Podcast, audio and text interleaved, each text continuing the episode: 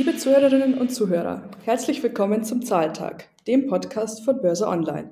Diese Woche wieder mit mir, Floriana Hofmann. Ich bin Digitalchefin von börseonline.de.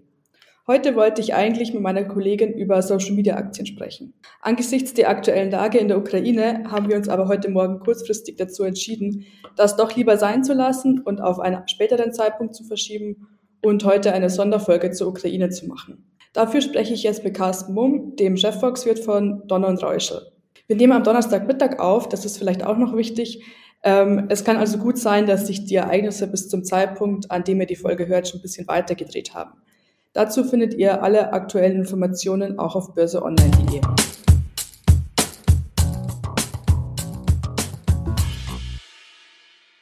Herr Mumm, herzlich willkommen im Podcast Zahltag. Heute haben wir uns zu einer Sonderfolge zur Ukraine-Krise verabredet. Russland hat die Ukraine in der Nacht auf Donnerstag von mehreren Seiten angegriffen, mehrere Ziele, darunter auch die Hauptstadt Kiew. Ähm, können Sie die aktuelle Lage vielleicht kurz zusammenfassen? Ja, sehr gern. Hallo Frau Hofmann, ich freue mich sehr dabei zu sein. Ja, die Lage ist nach wie vor einigermaßen unübersichtlich. Die Verunsicherung ist groß. Das kann man ja auch an den Reaktionen der Börsen erkennen. Vor allen Dingen sieht es im Moment so aus, als wenn wir heute eine gänzlich andere Lage vorfinden, als die meisten Anleger oder zumindest ähm, so konnte man so die Börsenlage gestern noch interpretieren, als allgemein erwartet wurde. Ich denke, dass ähm, eine wirklich so dramatische Entwicklung, also sprich ein richtig gehender Angriff Russlands auf die Ukraine von drei verschiedenen Seiten mit der Aussicht, dass äh, möglicherweise große Teile tatsächlich der Ukraine besetzt werden sollen. Das war so tatsächlich an den Börsen gestern nicht eingepreist gewesen und entsprechend gab es hier heute die ähm, deutliche Reaktion. Wenn wir jetzt nach vorne schauen, dann ist die ganz entscheidende Frage, oder gibt es eigentlich drei entscheidende Fragen. Das ist zum einen, wie lange wird diese Militäroperation andauern? Wie weit werden russische Truppen in die Ukraine vordringen? Und aus wirtschaftlicher Sicht und auch für die Börsen am relevantesten natürlich vor allen Dingen die Frage, welche Reaktionen aus dem Westen und aus China oder möglicherweise von anderen Staaten erfolgen auf diese russische Aggression. Was erwarten Sie denn da? Also ich gehe davon aus, dass die ähm, homöopathischen Sanktionen äh, tatsächlich äh, alle erledigt sind mittlerweile. Ähm, wenn wir mal bei Dingen anfangen wie Nord Stream 2 äh, beispielsweise, ähm, kann ich mir nicht äh, vorstellen, dass diese Pipeline tatsächlich noch ins Leben gerufen wird oder in die, in die ähm, Produktion übergehen wird. Also das Thema wird wahrscheinlich durch sein. Es wird ähm, weitere Bankenausschlüsse geben oder, oder die, ähm, also weitere Sanktionen gegen Banken, gegen private Russen, äh, gegen Unternehmen, die mit Russland Geschäfte machen oder gegenüber russischen Unternehmen. Und äh, die Ultima oder die Frage ist eigentlich, die Kernfrage ist eigentlich, wird man zu dem Ultima Ratio Thema durchdringen oder wird man sich dazu durchringen, äh, möglicherweise Russland auch vom internationalen Zahlungsverkehr abzukappen? Das wäre sicherlich die dramatischste aller Sanktionen, die möglich wären. Sie haben jetzt gerade schon Nord Stream 2 angesprochen. Steigt dann der Gaspreis weiter?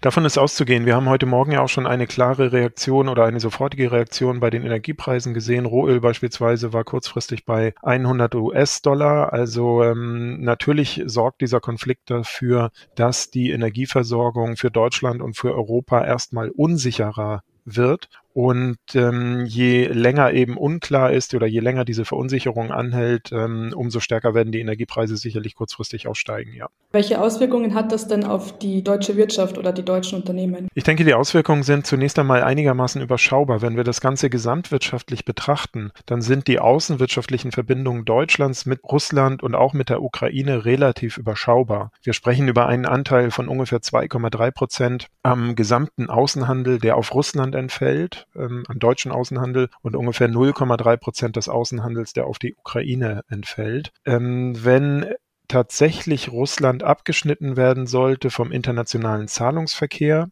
dann hätte das sicherlich für einzelne Unternehmen nochmal äh, größere Folgen, abgesehen davon, dass eben die Energiepreise steigen. Das würde nämlich bedeuten, dass äh, russische Schuldner wahrscheinlich mit ihren Zahlungsverpflichtungen ausfallen würden. Und das würde einzelne Banken oder eben einzelne Unternehmen, die Gläubiger ähm, des russischen Staates oder wo russische Unternehmen Zahlungsverpflichtungen noch offen haben, eben relativ deutlich treffen. Insgesamt kann man natürlich auch sagen, dass die weiter steigenden Energiepreise einfach dafür sorgen, dass diese Kostenexplosion, die wir in der Produktion schon seit Monaten sehen, erstmal ein Stück weiter getrieben wird. Wobei man auch sagen kann, damit konnten die Unternehmen in den vergangenen Monaten ganz gut umgehen, weil sie einen Großteil der gestiegenen Kosten einfach an die Endverbraucher durchgereicht haben. Und das wäre in meinen Augen dann auch eine sehr wahrscheinliche Konsequenz, nämlich dass wir die Inflationsraten die eigentlich im Januar ja in Deutschland etwas zurückgekommen sind, dass diese erstmal weiter steigen werden. Um die, steigenden, die steigende Inflation zu bekämpfen, wollen ja die Notenbanken die Geldpolitik straffen. Glauben Sie, dass die Notenbanken daran festhalten werden, ihre Zinspolitik zu verändern oder legen die ihre Zinserhöhungspläne jetzt erstmal auf Eis? Ich denke, hier muss man unterscheiden. In den USA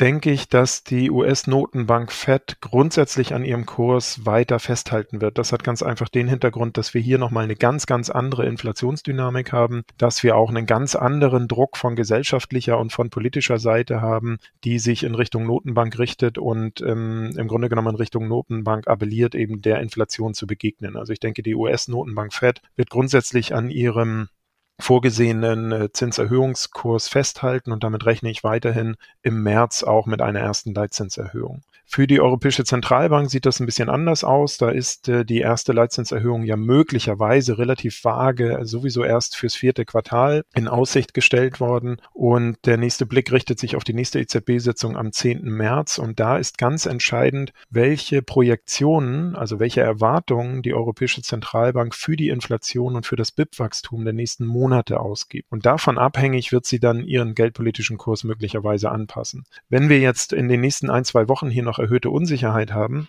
und äh, weiterhin kriegerische Auseinandersetzungen in der Ukraine, dann kann ich mir gut vorstellen, dass die EZB ihre neuen Projektionen eben erstmal unter Vorbehalt stellt und eine Ankündigung eines weniger restriktiven geldpolitischen Kurses zunächst einmal verschiebt. Dann sind wir jetzt ja schon beim Thema Börse. Man sagt ja oft, kaufen, wenn die Kanonen donnern. Gilt es denn jetzt auch und was bedeuten die Auseinandersetzungen für Rüstungswerte, die ja heute natürlich alle ziemlich stark im Plus sind? Ja, das stimmt. Äh, kriegerische Auseinandersetzungen haben zumeist nur kurzfristige Rücksetzer an den Börsen zu verzeichnen gehabt. Das war eigentlich durchgehend ähm, im Grunde genommen bei, bei jedem Konflikt, den wir gesehen haben in den letzten Jahrzehnten der Fall. Ich gehe davon aus, dass das auch in diesem Fall wieder so sein wird. Äh, das Problem in Anführungsstrichen aus Anlegersicht ist zurzeit einfach zu ermessen, wo es denn, äh, wo unten ist äh, sozusagen und wie weit die Kurse zwischenzeitlich noch fallen können. In meinen Augen ist äh, im Moment tatsächlich die Dynamik noch so hoch, man kann überhaupt gar nicht abschätzen, wie weit werden russische Truppen vormarschieren und äh, wie gesagt, wie ist das Ausmaß der Sanktionen äh, des Westens oder möglicherweise auch die Reaktion Chinas. Das ist alles noch so wenig überschaubar, dass ähm, ich einfach sagen würde, ja, generell kann daraus tatsächlich eine günstige Kaufgelegenheit sich ergeben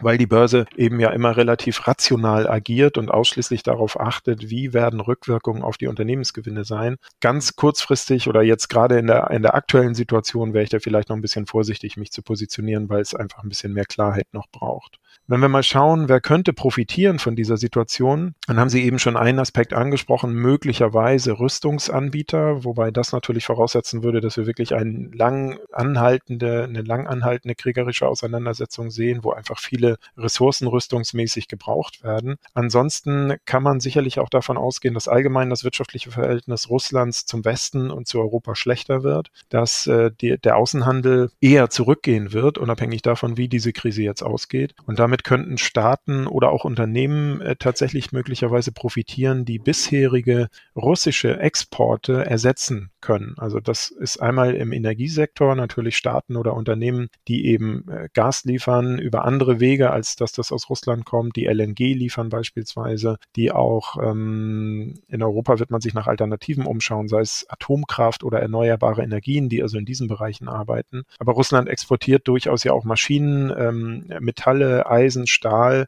und auch diese Exporte Russlands, wenn die dann ausfallen, werden eben kompensiert werden müssen und da müssten andere Unternehmen in die Bresche springen, die möglicherweise profitieren. Also das wären dann in Deutschland sowas wie eine RWE, eine E.ON oder auch dann Stahlwert wie ThyssenKrupp? Ja, das könnte gut sein, dass auf jeden Fall diese Segmente, ähm, sofern sie denn in der Lage sind, eben genau das, was bei an russischen Exporten ausfällt, äh, sofern sie dies kompensieren können. Vielen Dank Ihnen für die, für die Antworten und dass Sie sich Zeit genommen haben. Sehr gern.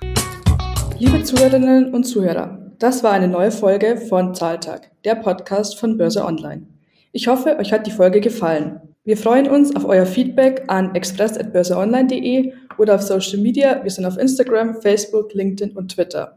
Am 11. März erscheint eine neue Folge von Zahltag. Dann hoffentlich die Social Media Folge, die wir schon für heute eingeplant haben. Bis dahin wünsche ich euch alles Gute, viel Erfolg an der Börse und bleibt gesund.